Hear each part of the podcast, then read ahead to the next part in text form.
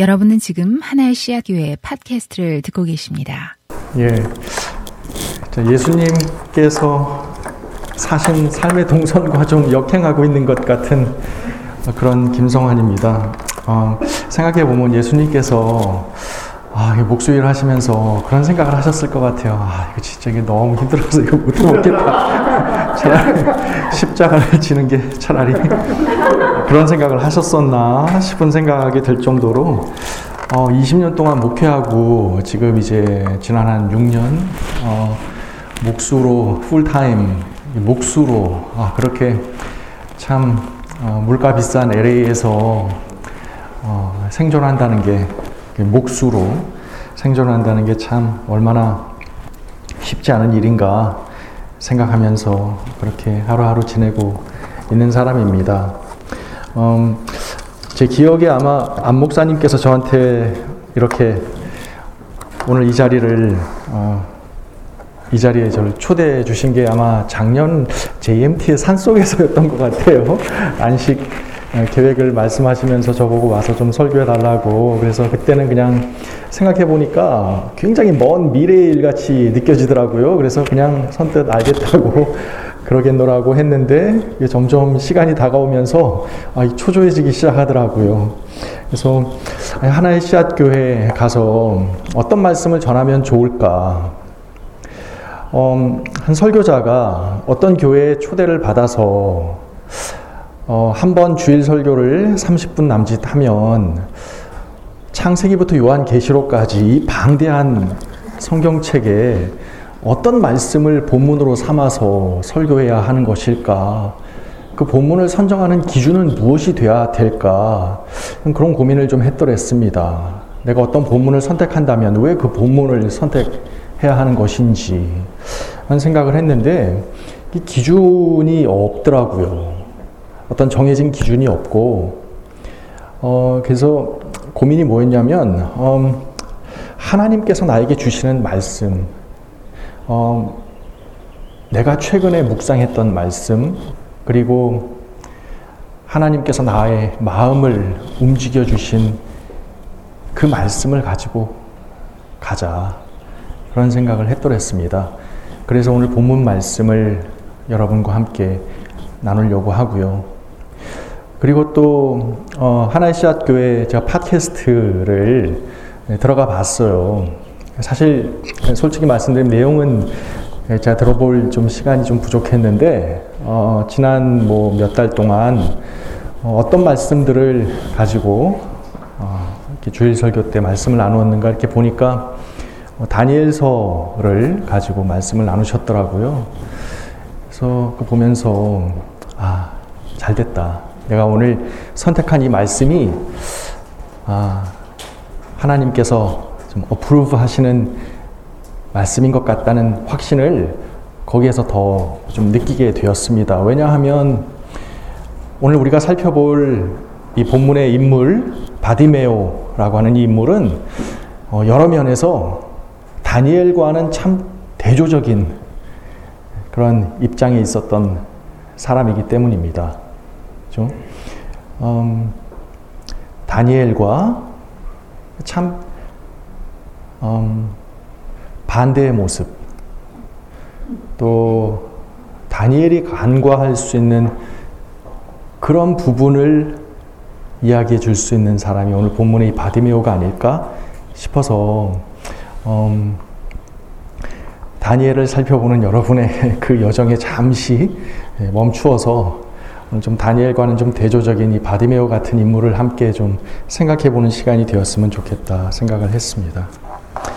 음, 잠깐 좀 기도하고 시작했으면 좋겠네요. 아버지 하나님, 어, 이 시간 저를 통해서 여기 이 자리에 모인 하나의 씨앗 교회 성도들에게 말씀하여 주시옵소서. 저를 하나님의 도구 삼아 주시옵소서. 하나님, 오늘 본문을 통해서 제가 느끼고 또 깨닫고 보았던 그 예수님을 말하고자 합니다.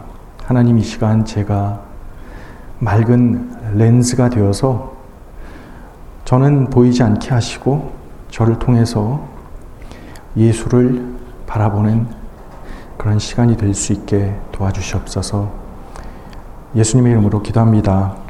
아멘. 음, 여러분, 어, 성경은 구약 성경과 신약 성경으로 나눠져 있습니다. 그리고 신약 성경은 27권이 있는데, 신약 성경은 맨 처음에 마태복음으로 시작을 해서, 마태, 마가, 누가, 요한, 사도행전, 또 바울서신, 이런 순서로 성경이 이어져 갑니다. 어, 신약 성경의 제일 처음 네 권은 우리가 알고 있는 복음서이죠. 자, 그런데 마태, 마가, 누가, 요한 복음, 그 복음서를 보면 마태복음이 제일 먼저 배치되어 있으니까 어, 떤 분들은 어, 이것이 성경이 쓰여진 연대에 따라서 그러니까 마태복음이 제일 먼저 기록되어서 마태복음이 제일 앞에 배치된 것인가 생각하는 분들도 있는 것 같아요. 아마 여러분들은 다 잘 알고 계실 것 같은데요. 복음서 가운데 가장 먼저 쓰여진 책은 뭐였습니까? 성경학자들은 마가복음이었을 것이다. 그렇게 이야기를 하죠. 그러니까 마가복음을 어, 소스로 삼아서 예, 마태와 누가가 마태복음과 누가복음을 기록했고 또 요한은 좀 약간 마태, 마가, 누가복음과는 좀 다른 좀 독특한 관점을 가지고 독자적으로 그렇게 쓰여진 책이라고 그렇게 우리가 알고 있습니다. 그래서 이 마가복음이 어 제일 먼저 쓰여진 복음서라고 할 수가 있겠는데 이것도 예수님께서 부활하시고 또 승천하시고 나서 바로 쓰여진 책이 아니라 시간이 많이 흐른 뒤에 약 한 예수님께서 돌아가시고 부활하신 뒤에 약 한 30년 남짓 되는 시간이 흐른 뒤에 그때까지는 거의 한 30년 동안 구전으로 제자들 사이에서 또 예수님의 추종자들 사이에서 입에서 입으로 구전으로 전해졌던 그 사건들과 이야기들과 예수님의 그 가르침들이 이제 음, 하나의 리튼 다큐멘트로 기록돼야 될 필요성을 이제 느꼈던 것인지 마가라고 하는 이가 아, 그 예수님의 행적을 기록하게 됩니다. 복음서가 제일 먼저 네 권이 있는데 그 네 권마다 그 첫 문장이 어떻게 시작하는지를 보면 그 책이 지향하는 방향이 무엇인지를 우리가 알게 되죠.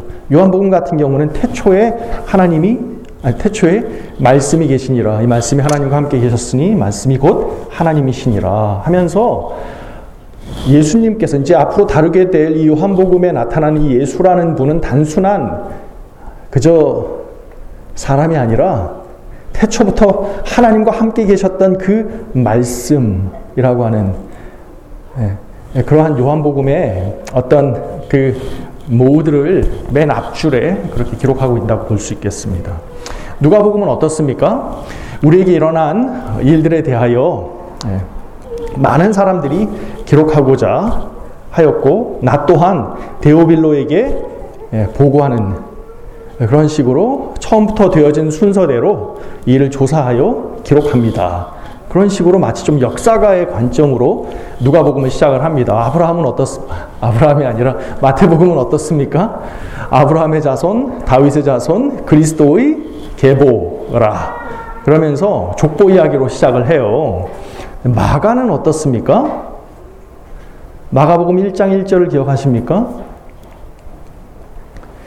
우리 한국어 성경은 뭐 세번역 성경이나 개역 개정 성경이나 이렇게 보면 그 번역이 하나님의 아들 예수 그리스도의 복음의 시작이라 이제 그렇게 되어 있습니다.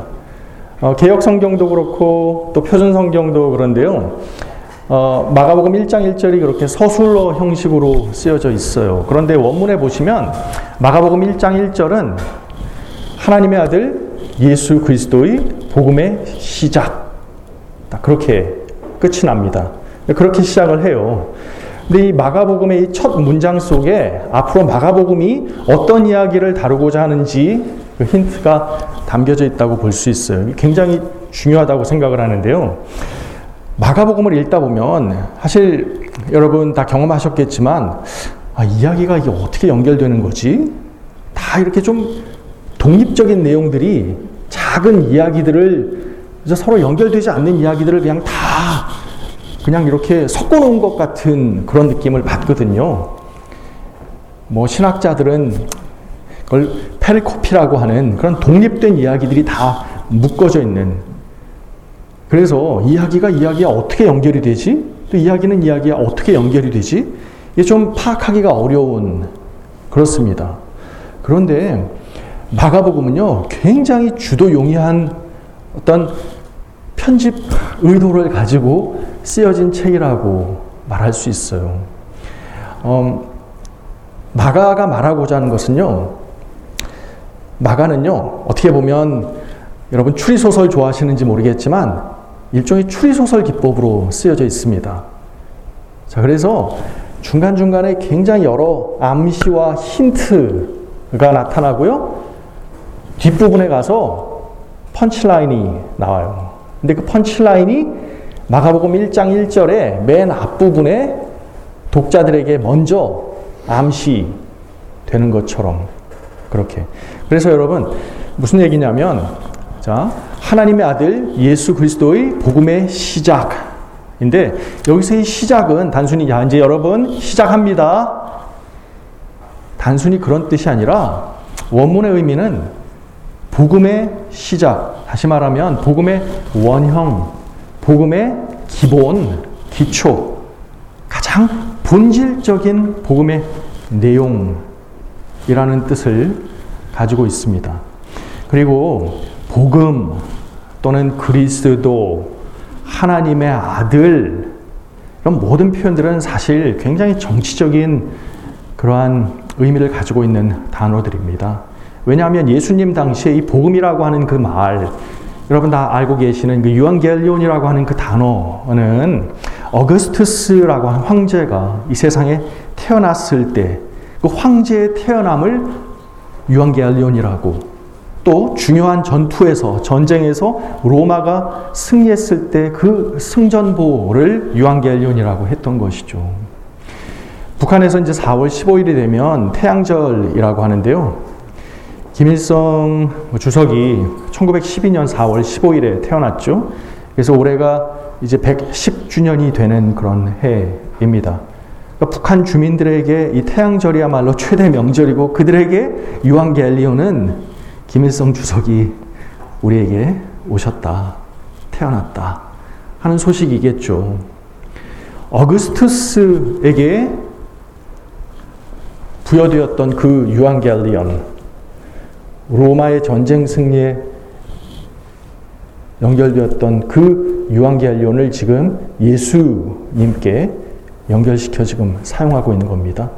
또 그리스도라고 하는 단어는 어떻습니까? 하나님의 아들이라고 하는 단어는 어떻습니까? 하나님의 아들 이것은 당시에 로마 황제들에게 주어졌던 그러한 호칭입니다. 어거스투스의 그 얼굴이 새겨진 로마의 동전에 보면 거기에 뭐라고 쓰여져 있습니까? 아구스투스 son of God. 하나님의 아들 어구스투스입니다. 그러니까 이 하나님의 아들이라고 하는 표현은 황제에게 쓸 수 있는 그런 표현이었던 것이죠. 근데 지금 마가는 의도적으로 예수 그리스도 하나님의 아들 그 복음의 시작. 그러니까 여러분 이 첫 문장부터 마가는 마가복음은 굉장히 혁명적인 그런 책이라고 말할 수가 있겠습니다. 당시 사람들이 가지고 있었던 기존의 생각을 완전히 전복시키는 그런 의도를 가지고 첫 문장부터 굉장히 아주 충격적인 그런 단어인 것이죠. 그리고 또 마가복음 1장 1절에서 우리가 주목해 봐야 할 것은 여러분 우리가 그리스도 예수님은 우리 그리스도세요. 그죠? 초신자들은 예수님께 예수가 first name이고 그리스 도가 last name인 것처럼 생각하는 분들도 계시더라고요. 근데 다 알다시피 그런 거 아니잖아요. 그리스도는 메시아라는 뜻이고 기름 부음 받은 자라는 뜻이죠. 근데 예수님 당시에 그리스도라고 하는 그 단어의 뜻은 왕이라는 뜻입니다. 그죠? 다윗의 그 옛 영광을 재현할 정치적인 왕, 지도자 그런 뉘앙스로 그리스도라고 하는 그 말이 쓰였습니다. 근데 마가는요. 하나님의 아들 예수 그리스도의 복음의 시작이다. 뭘 말하고자 하는 것이냐면, 자, 들어보세요. 여러분이 그리스도라고 생각하는 이 예수는 단순히 그리스도가 아니라 여러분이 생각하는 그 그리스도가 아니고 하나님의 아들입니다. 이것이 기쁜 소식입니다. 이제 내가 기록하고자 하는 이 마가복음이라고 하는 책 속에서 제가 이걸 말하고자 합니다. 예수는 그저 그리스도가 아니라 하나님의 아들이시라고 하는 그 사실을 여러분에게 말하고자 하는 것입니다.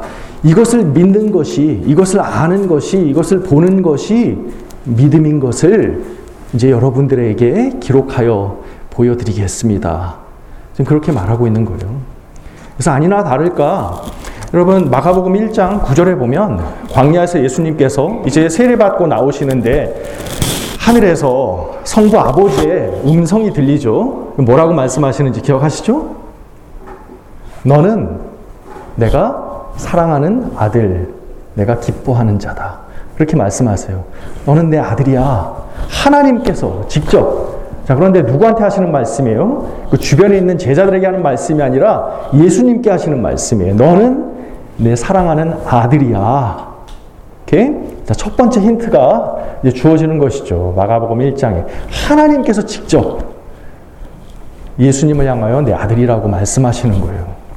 자, 그리고 나서 두 번째, 하나님께서 또 한 번 나타나셔서 사람들에게 말씀하십니다. 성부께서. 언제냐면 변화산상에서. 그 transfiguration이 있었던 그 산에서 여러분 다 아시는 그 이야기죠. 여기서 하나님께서 말씀하시는데 똑같은 말씀을 하세요. 근데 이번엔 누구한테 하시냐면 예수님한테 하시는 말씀이 아니라 거기에 있었던 사람들한테 이 사람은 내 아들이라고 listen to him 그렇게 말씀하십니다. 그러니까 중요한 고비에 하나님께서 나타나셔서 이는 내 아들이다. 그의 말을 주목하여 들어라. 하나님께서 말씀하시는 거예요. 그러니까 이 마가복음의 목적은 이 예수가 단순히 그리스도가 아니라 하나님의 아들이라는 사실을 믿어야 한다. 그걸 말하고자 하는 것이죠. 그래서 여러분 이 마가복음 8장에 음, 보면 베드로의 그 유명한 고백이 나타나죠. 예수님께서 제자들에게 물으십니다. 사람들이 나에 대해서 누구라고 하느냐? 그죠? 그러니까 더러는 세례 요한, 더러는 엘리야라고 합니다. 그래서 예수님께서 너희는 나를 누구라고 하느냐? 예수님을 따른다고 하는 가장 최측근 제자들에게 지금 질문하고 계시는 거예요. 그럼 최측근 제자들답게 예수님의 마음을 너무나도 잘 알고 있어야 하는 그 제자들임에도 불구하고 베드로가 뭐라고 얘기합니까? 주는 그리스도입니다. 그렇게 이야기를 해요. 얼핏 생각하면 이게 정답인 것 같지 않아요? 예수님께서 아 그래 맞아. 이렇게 확실히 수제자답게 정답을 알고 있구나. 그렇게 칭찬해 주실 것 같은데 말이죠. 예수님 말씀이 나에 관한 이 일을 아무에게도 말하지 말라. 그렇게 이야기해요. 이것 또한 얼핏 생각하면 아 이게 정답인데 내가 그리스도라고 하는 이 정답을 너희들만 지금은 알고 있어. 나중에 이제 다 알게 될 건데 그때까지는 비밀이야. 우리끼리만 알고 있는 비밀이고 그때까지는 비밀로 지켜야 돼. 좀 그런 뉘앙스로 우리가 읽지 않습니까? 그런데 예수님께서 하시는 말씀은 나를 그리스도라고 보는 그 관점을 발설하지 말라고. 왜냐하면 나를 그리스도로 보는 그 관점은 온전하지 않기 때문에, 완전하지 않기 때문에, 나는 단순히 그리스도가 아니기 때문에 나에 대해서 그리스도라고 말하지 말라고 말씀하시면서 처음으로 당신께서 어떤 죽음을 죽으시고 십자가에서 고난당하여 서기관들과 또 대제사장들에게 넘김을 받아서 십자가에 못 박혀 죽을 것임을 첫 번째로 말씀하세요. 자, 그러자 베드로가 뭐라고 말, 이야기합니까? 마가복음 8장에 보면 예수님께 항변하여 가로되 그럴 수 없습니다. 주님. 어떻게 그런 일이 우리가 믿고 따르는 당신에게 그리스도이신 당신께 일어날 수가 있겠습니까? 십자가라니요, 고난이라니요, 죽음이라니요. 그럴 수 없습니다. 그러자 예수님 뭐라 말씀하십니까? 내가 사람의 일을 생각하고 하나님의 일을 생각하지 아니하는도다. 물러나라. 사탄이라고 그렇게 말씀하시지 않습니까? 아니 방금 그리스도라고 고백한 정답 같은 말을 한 베드로에게 사탄이라고 하는 말씀을 하시면서 베드로의 그 예수 관점을 지적하고 계시는 거예요. 그러니까 예수를 그리스도라고 고백하는 것은 마가복음에 가면 그것은 온전하지 않다. 마가복음에는요, 음, 17개의 기적 이야기가 기록이 되어 있어요. 그런데 이 마가가, 요한도 어, 7개의 표적을 요한복음에 쓰여져 있는데, 선별해서. 근데 마가도 또한 이 17개의 기적을 참 선별했어요. 아주 주도 용이하게 선별해서 기록하고 있는데, 음, 그 마가복음의 그 기적들을 보면요. 마가복음에는 비유의 내용도 나오고 예수님의 가르침도 나오고 기적도 있는데 이 세 개가 사실 다 연결되어 있어요. 베드로가 그 고백을 하기 전에 예수님께서 그 17개의 표적 가운데는 뭐 귀신 들린 사람을 축사하시는 이야기, 병든 자들 고쳐주신 이야기, 뭐 오병이어의 사건들 여러 다양한 종류의 기적이 완전 종합 선물 세트처럼 다 기록이 되어 있는데 유일하게 맹인들의 눈을 뜨게 하여 주는 사건이 두 번 기록이 돼요. 시각장애인의 눈을 보게 하는 사건이 두 번 기록이 되는데 한 번은 베세다에서 또 한 번은 오늘 본문에 에서예요. 첫 번째 베세다에서 맹인을 고쳐주셔서 침을 발라가지고 진흙을 이겨서 눈을 발라 고쳐주신 그 이야기예요.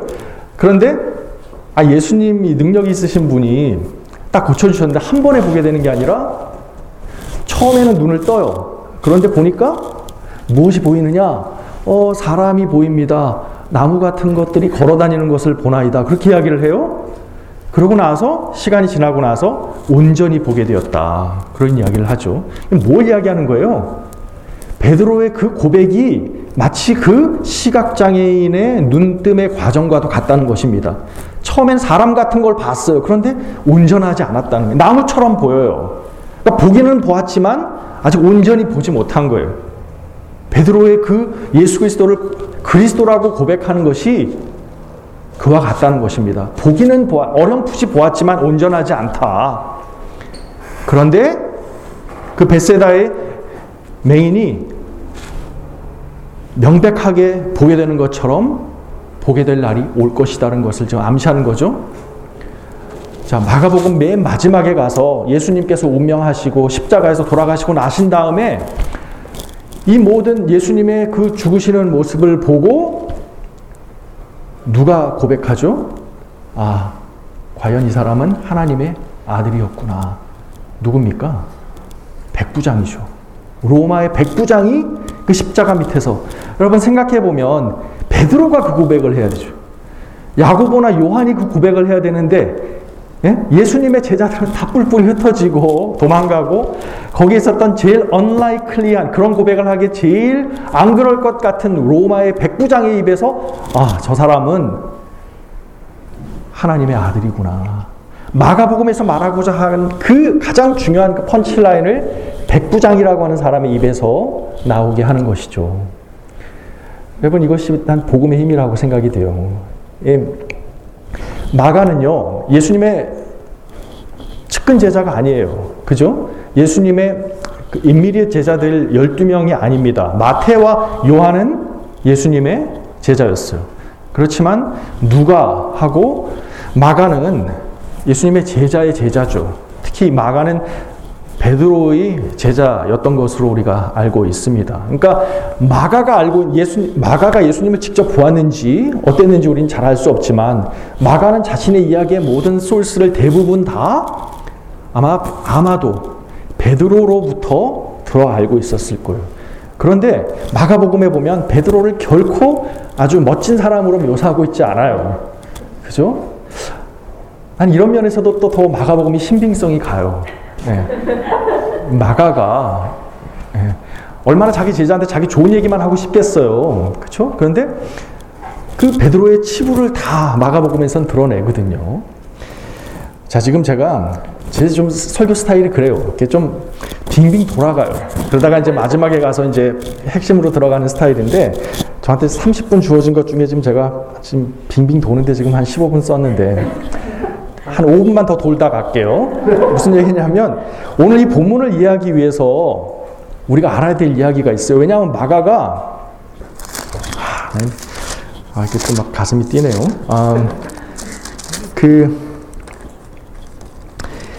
하, 여러분, 마가복음에 야고보와 요한이 이제, 아, 예수님께서 이제 마지막 일주일 예리, 예루살렘 성에 입성하시는 장면이 나오잖아요. 십자가 지시기 위해서 가는 이제 고난의 길이에요. 그런데 그때까지만 해도 예수님의 제자들과 예수님을 따르던 무리들은 예수님에 대해서 어떤 기대를 가지고 있었냐면, 아, 이제 드디어 기다리고 기다리던 이제 거사를 치룰 날이 왔구나. 절기는 6월절, 많은 사람들이 모여 있고, 지금 로마의 식민 치하에 있는 이제 이스라엘이 이제 봉기해서 우리 독립을 되찾고 옛 다윗의 영광을 회복해서 예수라고 하는 저 그리스도를 왕좌에 앉혀놓고 우리는 그를 중심으로 해서 로마의 압제에서부터 벗어나 하나님의 나라를 새로 이제 건설할 그런 이제 꿈에 부풀어 예루살렘 성에 입성할 그 순간이 바로 지금 이 여리고예요. 여리고가 이제 그 전초기지 거점이었던 것이죠. 이제 일주일 뒤면 거사가 치러지겠다는 그런 기대감을 가지고 이제 있어요. 그죠? 그 긴장감 여러분 상상이 되세요? 네? 한국의 뭐 대통령 선거는 저리 가라 할 그런 긴장감이 지금 여기에 지금 감돌고 있는 것이죠. 그런 그때에 어떤 장면이 나타나냐면 오늘 보면 바로 앞에 마가복음 10장 35절부터 45절에 보면 너무나 참, 야, 이런 일이 있었구나 싶은 이야기가 있는데요. 야고보와 요한이 예수님께 찾아와요. 그래서 예수님께 무엇 부탁합니까? 예수님, 당신께 이제 영광의 때가 이제 올 터인데, 그때는 뭘까요? 예수님께서 이제 왕이 되신 그때, 야고보와 요한, 아, 야고보와 요한 저 두 형제가 예수님의 오른편, 왼편에 앉게 해주세요. 그런 지금 청탁을 하고 있는 거예요. 근데 이 똑같은 이야기를 여러분 마태복음 20장에도 기록을 하고 있는데요.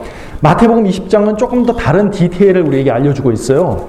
마가복음은 야고보와 요한이 왔다고 그랬는데 마태복음에 보면 야고보와 요한이 엄마가 그 두 아들을 데리고 와서 엄마가 청탁하는 그런 식으로 이야기를 하고 있죠. 예수님, 우리 두 아들 예수님의 우의정 좌의정 자리에 좀 앉혀주세요. 좀 그렇게 이야기하고 있는 겁니다. 근데 여러분 마가는요 야고보와 요한이 세베대의 아들이었다는 것을 강조하고 있어요. 마가복음에서 이 누구의 아들이라고 하는 이 주제가 굉장히 중요한데요. 세베대의 아들이라고 하는 그 세베대는 누구입니까?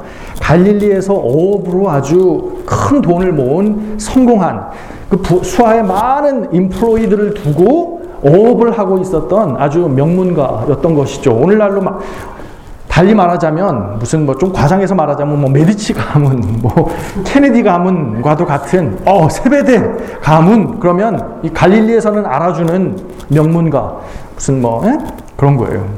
세베대의 두 아들이었답니다. 야고보와 요한이 아니 우리가 알고 있는 그 요한이 맞나 싶어요. 요한복음을 쓴 그 요한, 이 요한 계시록을 쓴 그 요한이 맞나 싶은 그 요한, 아 야고보서를 쓴그 요, 야고보가 맞나 싶은 그, 야 이때만 해도 참 이 수준이었구나 싶은 그런 이야기가 나오는 것이죠. 근데 예수님께서 그 두 형제에게 뭐라고 질문하십니까? 너희에게 내가 무엇을 하여 주기를 원하느냐? 그렇게 질문하세요. 그죠? 왜 이게 중요하냐면 조금 있다가 바디메오에게 이 똑같은 질문을 하시거든요. 마가는 지금 그 의도적으로 지금 기록하고 있는 거예요. 자, 그런데 야고보와 요한은 지위를 구하고 있어요. 그런데 자 이제 시간상 오늘 본문으로 넘어가야겠네요. 이제 좀 그만 돌아다니고 이제 46절에 보면 예수께서 제자들과 허다한 무리와 함께 여리고에서 나가실 때 디메오의 아들인 맹인거지 바디메오가 길가에 앉아 있었다는 겁니다. 자, 여러분. 디메오의 아들이래요. 다른 복음서에서는 그냥 맹인 거지라고만 할 뿐 이름을 거론하지 언급하고 있지 않아요. 그런데 마가는 왜 굳이 디메오의 아들 바디메오 여러분 그 디메오는 아람어인데요. 무슨 뜻이냐면 더럽다, 불결하다, 부정하다 그런 뜻이에요. 그리고 바가 앞에 붙으면 누구의 아들 그런 뜻입니다. 그러니까 바라바 그러면 발 아바 아버지의 아들 아버지 아들이지 그럼 뭐 엄마 아니 뭐 엄마의 아들일 수도 있겠네요. 그런 뜻이에요. 그러니까 발 디메오 그러면 이게 무슨 뜻입니까? 아, 참 말하기가 참 그런데 더러운 자식, 예, 불결한 자식, 예, 부정의 자식. 그때 당시에 눈이 멀었다는 것은 어떤 사람의 죄 때문에 부정의 대가로 눈이 멀었다고 믿었던 그런 때이니까 아버지의 이름이 더럽다고 아들의 이름은 더러운 놈의 아들 그런 뜻을 지금 가지고 있는 거예요. 여러분 이 사람의 형편이 지금 얼마나 참 어렵습니까? 아버지는 이름이 더럽다고요. 자기는 더러운 자의 아들이고 맹인입니다. 그리고 거지예요. 이 세상에 이런 흑수저가 있을까요? 네? 참, 아니, 한 번 사는 인생인데, 아, 좀, 어떻게 태어나도 참 이런 형편에 놓입니까? 그런데, 이 바디메오가 어디에 있습니까? 길가에 앉았답니다. 이 마가복음에서의 마가복음은요 단어 하나 허투루 쓰지 않아요. 단어 하나하나에 굉장히 많은 상징을 부여하고 있어요. 그냥 길가에 앉아 있었다는 것은 그 길에 합류하지 못하고 그 길을 걷지 못하고 그 길 바깥에 그러니까 오늘날 우리말로 말하자면 아싸였다는 겁니다. 인싸가 아닌 아싸였고요. 많은 사람들이 다니는 그 길, 예루살렘으로 들어가는 그 초입, 여리고, 예루살렘에 저마다 무슨 중요한 일들 때문에 뭐 예배를 위해서 비즈니스를 위해서 드나드는 그 중요한 길을 많은 사람들이 드나들고 있었지만 이 바디메오는 그 길을 걷지 못하고 그 길 한쪽 편의 사이드에 예? 아싸로 앉아서 지나가는 사람들에게 그냥 한 푼 적선 한 푼 줍쇼 하고 있는 거지 맹인이었다는 것입니다. 마가는 지금 뭘 말하고자 하는 겁니까? 세베대의 아들, 디메오의 아들, 아들인데 야고보와 요한은 세베대의 아들이에요. 이 거지 바디메오는 디메오의 아들이에요. 벌써 거기에서부터 굉장히 대조적인 상황이죠. 지금 야고보와 요한은 아, 이제 예수님이 왕이 되면 우리가 이제 한 자리씩 하겠구나. 예? 뭐 아, 그런 지금 꿈에 부풀어 지금 가고 있는 수많은 무리들을 지금 막 정리하면서 야 좀 조용히 하십시오. 이제 막 이러면서 상황 정리하고 막 지금 그런 그런데 이 바디메오는 그런 거에 가담할 지위도 없을 뿐더러 아무것도 없는 사람이 거지의 거지. 지나가는 예수님을 향해 나사렛 예수가 지나, 지나가신다는 이야기를 듣고 그가 소리질러 말합니다. 다윗의 자손 예수여 나를 불쌍히 여기소서. 우리 한국어는 나를 불쌍히 여기소서는데 have mercy on me. 나에게 자비를 베풀어 주시옵소서.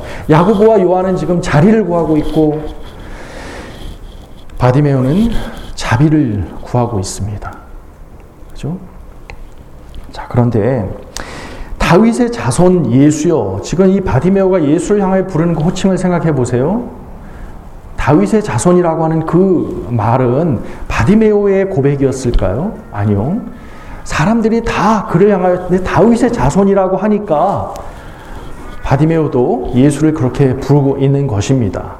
나사렛 예수라고 하는 그 표현은 앞으로 예수님께서 이제 왕에 오르실 그러한 분이신데 그 거사를 치르기 전에 그 거사가 그슬일까 하여 사람들이 조심하여 부르는 예수님의 호칭이에요. 그런데 아, 이 눈치 없는 이 바디메오가 다윗의 자손 예수요. 예? 지금 그러고 있는 겁니다. 마치 북한에서 태양절에 어떤 사람이 저 사람이 백두혈통입니다. 저분이 우리의 태양입니다. 라고 말하면 그 사람은 아마 어떻게 되겠어요? 지금 그런 일이 벌어지고 있는 거죠. 그래서 사람들이 그를 꾸짖어 잠잠 조용히 지금 아직 응? 이, 지금 거사를 앞두고 지금 일이 그슬려고 지금 이렇게 아직까지 아무 그 얘기를 하면 안 돼. 조용히 때를 기다렸다가 발설해야지 지금 저 눈치 없는 맹인 거지가 지금 다윗의 자손이라고 좀 꾸짖 소리 지르고 있으니까 사람들이 지금 꾸짖고 있는 것이죠. 근데 여러분 여기 우리 예수님의 위대하심이 있습니다. 지금 이 중요한 시점에 예? 지금 이제 예루살렘에 입성하는 이 중요한 때에 예수님께서 가던 길을 멈추셨다는 거예요. 왜? 이 바디메오를 대면하시기 위해서. 예? 아니, 이 중요한 일을 앞두고 이 바디메오가 뭐가 중요하다고 예수님께서 그 가던 길을 멈추십니까? 여러분 우리 예수님은 그런 분이세요. 가던 길을 멈추시는 분. 당신의 그 계획했던 그 길을 우리 때문에 기꺼이 interrupt 되기를 마다하지 아니하시는 분. 바디메오를 향해서 예수님께서 부르십니다. 여러분, 그래서 약간 좀 마가복음에서의 기적은요. 마가복음은 단순히 과거형으로 말하지 않아요. 마가의 그 기적 속에는 현재형으로 쓰여져 있어요. 그러니까 예를 들자면 이런 거예요. 예수님께서 부르셨습니다가 아니라 예수님께서는 바디메오를 부르십니다. 이런 식이에요. 왜 그럴까요? 마가복음에 있어서 이 기적이라고 하는 것은 2000년 전에 한 번 일어났던 사건으로 끝나는 것이 아니라 지금도 저와 여러분 우리 믿는 자들에게 현재형으로 일어나고 있는 패턴이라는 것을 말하기 위해서 마가는 현재형으로 기록하고 있어요. 자, 맹인이 겉옷을 내버리고 뛰어 예수여 예수께 나오니까 예수님께서 아까 야고보와 요한에게 했던 그 똑같은 동일한 질문을 지금 바디메오에게 합니다. 내게 무엇을 하여 주기를 원하느냐? 그때 바디메오가 뭐라고 이야기합니까? 예수님, 나도 한 자리 하게 해주세요. 아니죠. 예수님, 보기를 원합니다. 얼마나 이게 참 절절한 부탁입니까? 여러분, 예수님은 오늘도 저와 여러분을 부르십니다. 우리 때문에 기꺼이 가던 길을 멈추어 서서 저와 여러분을 부르시고 우리에게 질문하십니다. 내가 너희에게 무엇 하여 주기를 원하느냐? 여러분 뭐라고 답하시겠어요? 제가 교회를 그만둔 여러 가지 이유가 있는데요. 제 일기장에 써봤는데 한 12가지 이유가 있었습니다. 그 중에 이유 하나를 말씀을 드릴게요. 목회를 하면서 신방을 하고 또 성경 공부를 하고 기도회를 인도하고 그럽니다. 그러면 늘 이제 마무리할 때 서로 기도 제목을 물어요. 그러면서 자 여러분 혹시 기도 제목 있으면 우리 나누시죠. 우리 함께 기도하고 마치겠습니다. 그러지 않습니까? 그때 돌아가면서 하는 기도 제목을 들어보면 여러분 우리의 신앙이 사도신경 할 때 아니라 기도 제목 나눌 때 우리의 신앙이 그대로 드러납니다. 그때 나누는 기도 제목들을 들어보면 대체로 이런 것들이에요. 아, 제가 신분 문제가 좀 빨리 해결됐으면 좋겠어요. 아, 지금 제 남편이 지금 오랫동안 어떤 병이 있어서 빨리 나았으면 좋겠습니다. 또 제가 지금 이제 12학년 자녀가 있는데 올해 처음에 SAT도 봐야 되고 참 중요한 시간인데 원하는 대학교에 잘 입학할 수 있었으면 좋겠습니다. 아, 제가 지금 예? 뭐 좋은 배우자를 만날 수 있었으면 좋겠습니다. 오래 넘기지 않았으면 좋겠습니다. 뭐 이런 기도 제목들을 나눕니다. 그러면 같이 또 이제 아, 오케이. 자, 이제 우리 다 같이 그럼 이제 기도하겠습니다. 그러면 이제 막 기도하죠. 아무개 집사님이 지금 신분 문제로 고민하고 있습니다. 주여 주께 능치 못할 일이 없사오니 들어주시옵소서. 아버지 하나님 오랜 동안 지금 병중에 있는 우리 집사님 하나님 기억하여 주시고 하나님의 그 권능의 치유의 손길로 함께하사 자리에서 일어날 수 있게 도와주시옵소서. 아버지 하나님 우리 아무개 지금 청년이 하루속히 하나님께서 예배하신 리브가 같은 라헬 같은 하나님의 예비한 배우자를 만나서 하나님의 복된 예수 그리스도의 가정을 이루게 하여 주시옵소서. 그리고 주기도 하고 마칩니다. 좀 얼마나 익숙한 사실 풍경입니까? 처음에는 그냥 뭣도 모르고 그냥 했어요. 다들 그렇게 하는 거니까. 교회마다 그렇게 하는 거고. 뭐 중고등부 수양회 때부터 늘 그런 식으로 인도해 왔고 뭐 기도할 때 그렇게 하는 거 아닙니까? 그런데 어느 순간부터 하다 보니까 물론 기도해야죠. 저도 영주권이 없어가지고 하나님께 기도 엄청 많이 했습니다. 저도 배우자 기도했고요. 저도 아플 때는 하나님께 낫게 해달라고 기도하고요. 그런 거 기도하지 말라는 거 아닙니다. 그렇지만 우리가 기도가 그냥 그런 거에만 머문다면, 예? 하나님, 이번에 투자한 주식이 대박나게 해 주시옵소서.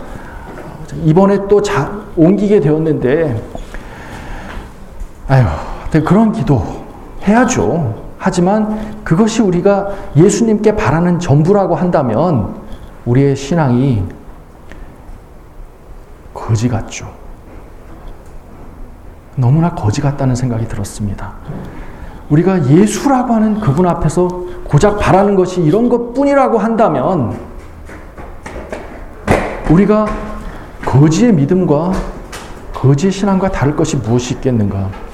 그러면서 신방 가서 기도 제목을 물어보면 대부분 다 99% 그런 기도예요. 그러면 신방을 마치고 나서 봉투를 하나 줍니다. 집에 와서 열어보면 뭐 50불도 들어있고 100불도 들어있어요. 그걸 여는 순간에 제 마음속에 어떤 생각이 드냐면, 아, 이거는 복채가 아닌가? 어느 순간 제 자신이 무당이 된 것 같은 그런 느낌이 들더라고요. 그렇다면 여러분, 아, 이제 아이들이 오기 시작하네요. 이런 생각이 들면서 이 자신이 참 비참해졌습니다.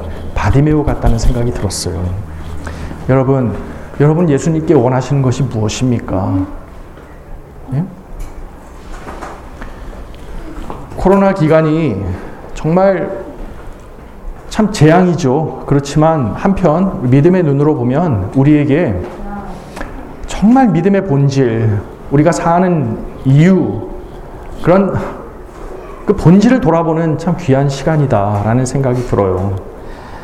정말 우리 한국교회가 눈 떠야 될 때라고 생각이 되고요. 야고보와 요한은 보았습니다. 자신들은 예수님의 우편 좌편을 원했는데 예수님께서 십자가에 달려 계실 때 그 죄패를 보십시오. 뭐라고 써 있습니까? 예수 나사렛 예수 유대인의 왕. 아, 예수님 유다 왕이 저런 식으로 왕이 되셨구나. 그리고 자신들이 탐했던 오른쪽과 자리, 왼쪽의 자리를 보니 누가 있습니까? 강도 두 사람이 오른쪽과 왼쪽에 예수님과 함께 십자가에 못 박혀 있습니다. 요한은 그때 보았을 거야. 내가 탐했던 자리가 바로 저 자리구나. 그죠? 자기가 뭘 구하는지도 몰랐던 것이죠. 나중에 시간이 많이 지나고 나서 저는 요한이라고 하는 이 인물이 계속 이 바디메오를 생각했을 것 같아요. 바디메오는 예수님이 가시는 그 길을 함께 따랐다고 오늘 마지막에 기록하고 있어요. 이거 그냥 단순히 예수님이 가는 그 길을 따랐다. 마가는 지금 상황 설명을 하는 것이 아니라 바디메오의 삶이 변화하여 예수의 길을 걷는 자가 되었다. 아마 이 이후로 바디메오의 이름은 사라졌지만 요한과 야고보와 또 베드로와 함께 동행하면서 하나님의 나라의 일을 도모하는 그러한 사람이 되었을 거라고 생각해요. 여러분, 약자는 무기력에 빠지기 쉽고요. 강자는 열등감에 빠지기 쉽다는 말이 있습니다. 야고보와 요한은 어쩌면 요한은 그런 생각이 들었을 것 같아요. 바디메오를 보면서 아, 내가 미처 구하지 못했던 것을 구했던 저 사람. 바디메오가 구했던 저것을 내가 구했어야 했는데 주여 내가 보기를 원하나이다. 요한에게는 본다고 하는 것이 사무치게 마음속에 자리 잡고 있는 아픔이었을 겁니다. 예수님을 바라보면서 늘 죄송한 마음이 드는 것은 최측근인 자기조차도 구하지 못했던 것을 거지맹인 바디메오가 구하고 있다는 그 사실. 베드로는 백부장한테 열등감을 가지고 있었을 거. 자기가 고백해야 마땅한 예수 그리스도 하나님의 아들이라고 하는 자기는 반쪽짜리 고백을 했는데 백부장이 고백하잖아요. 나중에 사도행전에 보면 베드로하고 백부장의 관계가 나오는데 아무튼 여러분 그래서요 요한은요 요한 아, 제가 시간이 좀 많으면 좋겠네요. 그런데 이렇게 욕심이 많아요. 네. 요한 요한이요 성경 다섯 권을 써요. 요한복음, 요한 1, 2, 3, 4, 요한 계시록. 요한은요 하, 보면 다 본다는 얘기예요. 요한 1서도 보시면 제일 처음에 이렇게 시작해. 태초부터 있는 생명의 말씀에 관해 우리가 들은 바요, 눈으로 본 바요, 자세히 보고 우리의 손으로 만진 바라. 이 생명이 나타내신 바 된지라. 이 영원한 생명을 우리가 보았고 증언하여 너에게 생명 전하노니. 우리가 보고 들은 바를 다 본다는 얘기입니다. 요한계시록도 보면요. 요한계시록 아유, 4장 1절 도요. 이 일 후에 내가 보니 5장 1절 도요. 내가 봄에 6장 1절도요. 내가 봄에 7장 1절도요. 이 일 후에 내가 내 천사가 땅네 모퉁이에 선 것을 보니 8장 1절도 일곱째 인을 떼실 때 하늘이 반 시간을 고요한 내가 봄에 여러분 바디메오의 그 고백을 염두에 두고 있는 이 요한이 아, 마지막에 반모섬에서 맹인이 되어 바라보게 된 예수 그리스도를 이렇게 보고 있는 겁니다. 여러분, 말씀을 정리하겠습니다. 음, 예수님은 왕이십니다. 그리스도였습니다. 다윗의 자손입니다. 바디메오가 이제 처음으로 눈을 떴는데 아니 바디메오에게는 얼마나 큰 트라우마입니까? 처음에 눈 뜨고 나서 본 세상 아름다운 꽃이 피고 뭐 아름다운 산이 그런 게 아니죠. 예수라고 하는 조금 전에 자기를 눈 뜨게 하여 준 그이가 십자가에 피 흘리며 죽어 있는 그러한 그래픽한 장면을 처음 뜬 눈으로 보게 되니 얼마나 큰 트라우마입니까?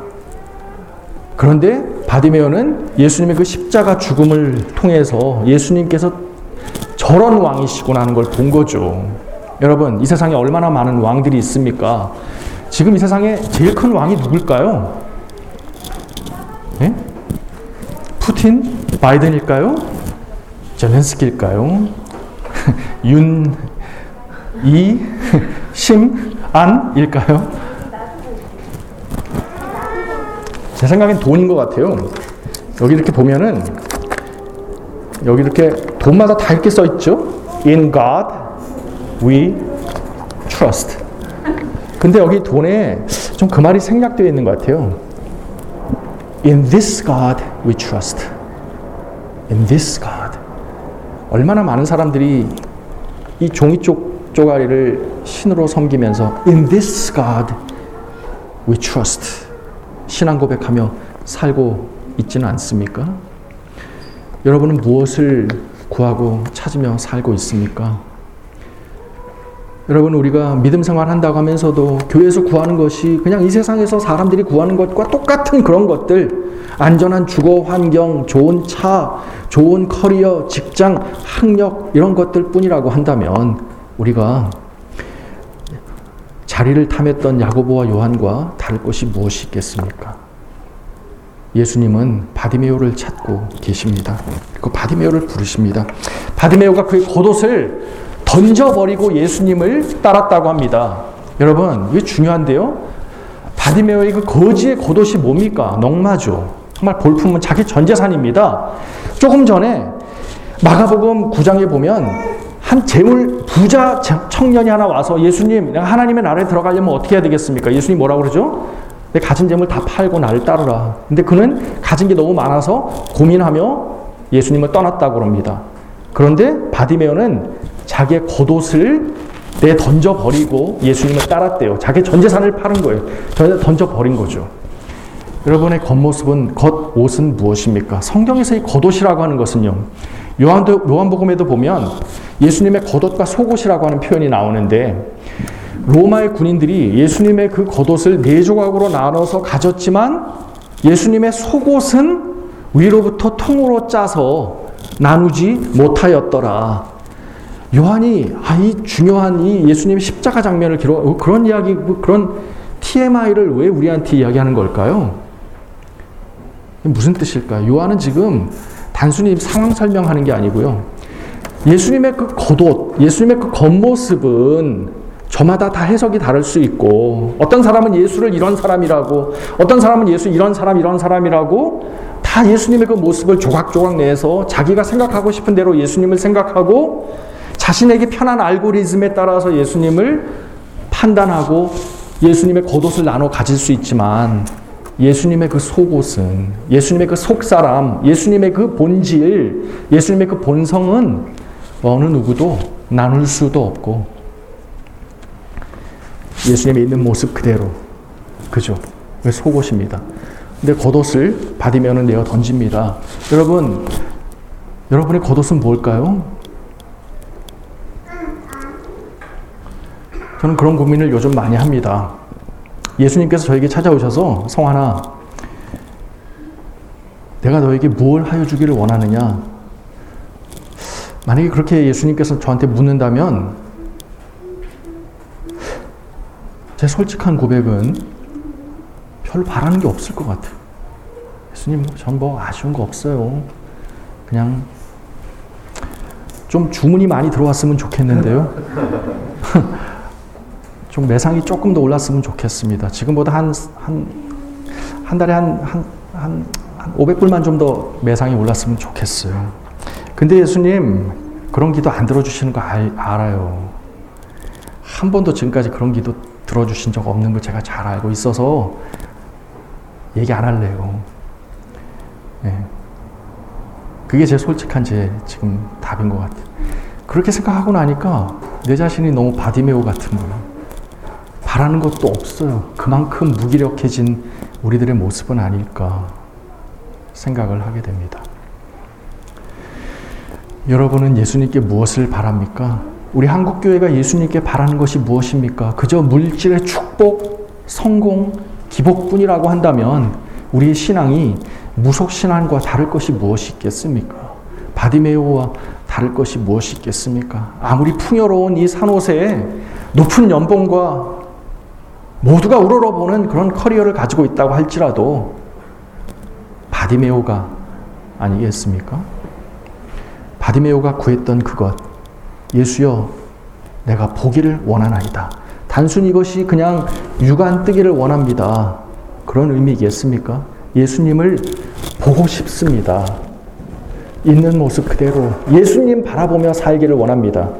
여러분, 이 자본주의 시대에 우리가 무엇에 우리의 돈을 지불하느냐, 이것이 그 사람의 가치관을 결정하지 않습니까? 여러분은 무엇에 여러분의 자원을 페이하십니까? 우리에게 주어주신 최고의 자원은 attention이라고 생각이 돼요. 우리는 무엇에 pay attention 하면서 살고 있습니까? 어떤 사람은 여기 자리에 재산이 만 불인 사람도 있겠고 어떤 사람은 뭐 천만 불이 있는 사람도 있는지 모르겠지만 하나님께서 이 땅의 모든 호모세피엔스들에게 골고루 공정하게 나눠주신 리소스가 있다는 것은 살아있는 동안 pay할 수 있는 attention을 우리에게 주셨다고 생각이 돼요. 그 attention을 이 땅의 수많은 신들, 물질, 유명인들, 가수, 정치인, 연예인, 이러한 celebrity들, 또 그들이 보여주고 있는 어떤 라이프 스타일, 트렌드, 여러분 그것을 우리가 추구하면서 그것만을 추구하며 살고 있다면 우리의 신앙은 참 거지 같은 신앙이 될 것입니다. 여러분, 먼 데까지 6시간 반을 운전하고 와서 여러분에게 하고 싶은 마지막 말은 여러분, 우리 다 예수님을 바라보며 살 수 있었으면 좋겠습니다. 바라보는 것뿐만 아니라 날마다 날마다 예수님에 대한 시각이 더욱더 정교해질 수 있으면 좋겠습니다. 그래서 정말 예수님을 옳게 바라보고 아, 제가 지금 사실 준비한 결론을 지금 시간에 쫓겨서 못 내리고 있는데요. 예수님은 하나님의 아들이십니다. 그게 무슨 뜻일지 여러분 한번 좀 생각해 보세요. 그리고